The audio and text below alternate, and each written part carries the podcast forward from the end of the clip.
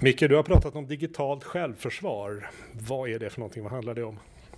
Jag skulle vilja säga att det är många olika saker, men framförallt möjligheten att använda de digitala hjälpmedel och verktyg som vi normalt ändå använder varje dag för att skydda sig själv och sin identitet.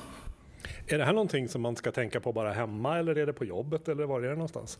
Men självklart överallt. Nu är det så att väldigt många får ju det här automatiskt via jobbet som kanske har någon typ av obligatorisk policy eller konfiguration som man som användare inte kan påverka.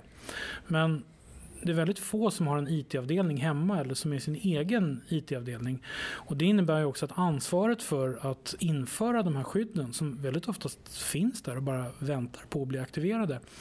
Eh, det ansvaret ligger ju ändå på den egna personen och många kanske inte tänker på att möjligheten finns eller väljer att inte slå på det av någon anledning. Och då blir man också ett lättare mål för någon som vill hacka än eh, genomföra någon typ av bedrägeri eller identitetskapning. Men möjligheterna att minska risken för det här finns och det är det som digitalt självförsvar handlar om. Hur du själv kan minska den här risken. Om du får ge ett enda råd som vi kommer ihåg här nu, vilket skulle det vara? Jag kan ju tyvärr inte bara ge ett råd, men om vi ska börja med ett så är det återanvänd inte samma lösenord. Varför det? Därför att idag så ser vi ju många digitala tjänster, alltså olika sajter, hackas på löpande band.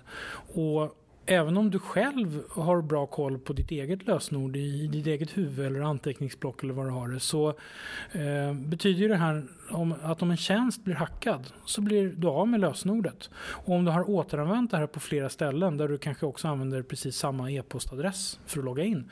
Ja, då är du automatiskt hackad på alla de här andra tjänsterna. Och det är det, precis det vi ser i väldigt många fall.